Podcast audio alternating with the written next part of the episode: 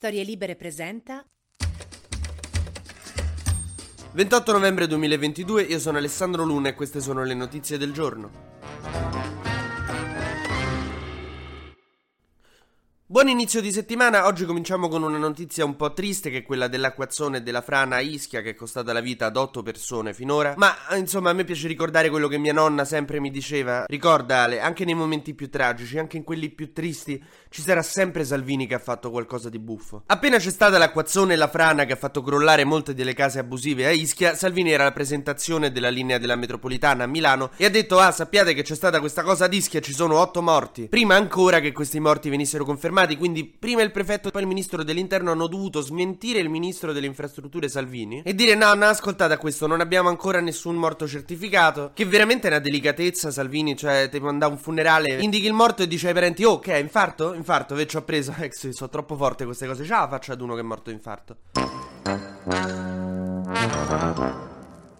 Ma come è stata possibile una tragedia del genere? Perché a Ischia di base se hai la casa in regola, gli altri ti prendono in giro, ti emarginano. Se non c'è almeno un terrazzo abusivo, i vicini non ti invitano alla serata poker. A casa Micciola, nel paese più colpito, è irregolare una palazzina su due, infatti è crollato tutto. Tanto che la presidente del consiglio Meloni ha detto: Per fortuna che non c'era un rave, sennò sarebbe veramente stata una strage. Tra l'altro, un bollettino diceva che ci sarebbe stata una frana, però non ci sono stati sgomberi. Il sindaco di Ischia ha detto che questi sgomberi non si sono fatti perché c'era il sole. Eh, però me lo ricordo perché l'ho studiato a scienze. A volte il sole va a dormire e poi c'è la pioggia. Comunque questa è una delle storie più italiane nel senso negativo che ci siano, anche considerando il condono del 2018. Infatti al centro della polemica politica c'è stato Giuseppe Conte che nel 2018 nel decreto su Genova facilitò l'accesso al condono per chi aveva costruito abitazioni abusive a Ischia. Conte si è difeso dicendo guardate che quello non è stato un condono assolutamente, solo che se vai a vedere l'articolo 25 si chiama definizione delle procedure di condono, che come se bello figo Guti dicesse comunque io ho sempre pagato l'affitto, eh.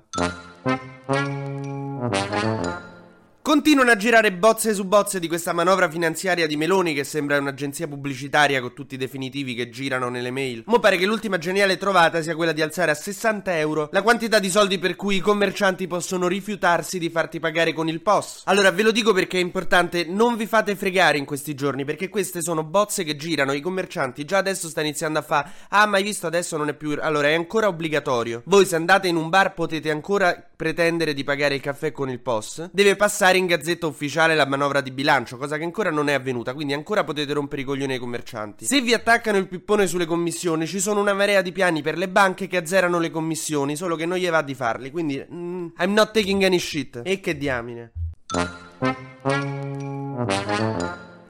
Il PD nel frattempo continua a cercare un volto che possa candidarsi per perdere contro Bonaccini, così sembra che c'è stato un po' di agonismo, un po' di lotta. Mo era perfetto Dario Nardella, che ha proprio la faccia di quello che arriva secondo, solo che ha deciso che non si vuole candidare. Per qualche strana ragione ha deciso che non gli andava adesso di mettere una pietra tombale sulla propria carriera politica, non so che gli è preso. È tipo quando ti offrono una parte in un film in cui il personaggio muore subito, ma te lo cercano di vendere come no, ma non hai capito che storiona, fai un personaggio che rimane nella testa della gente, muore subito, però è proprio figo. E niente, Nardella non c'è cascato.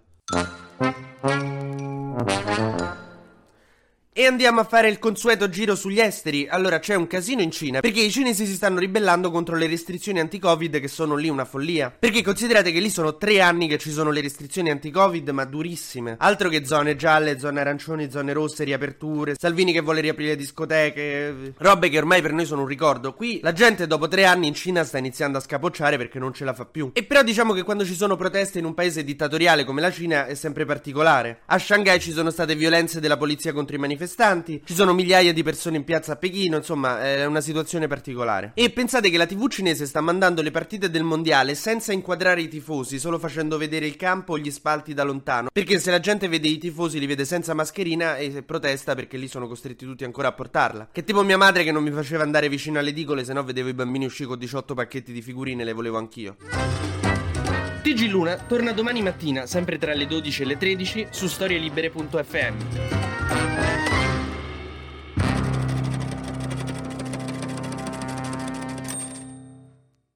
Una produzione storielibere.fm di Gianandrea Cerone e Rossana De Michele. Coordinamento editoriale Guido Guenci.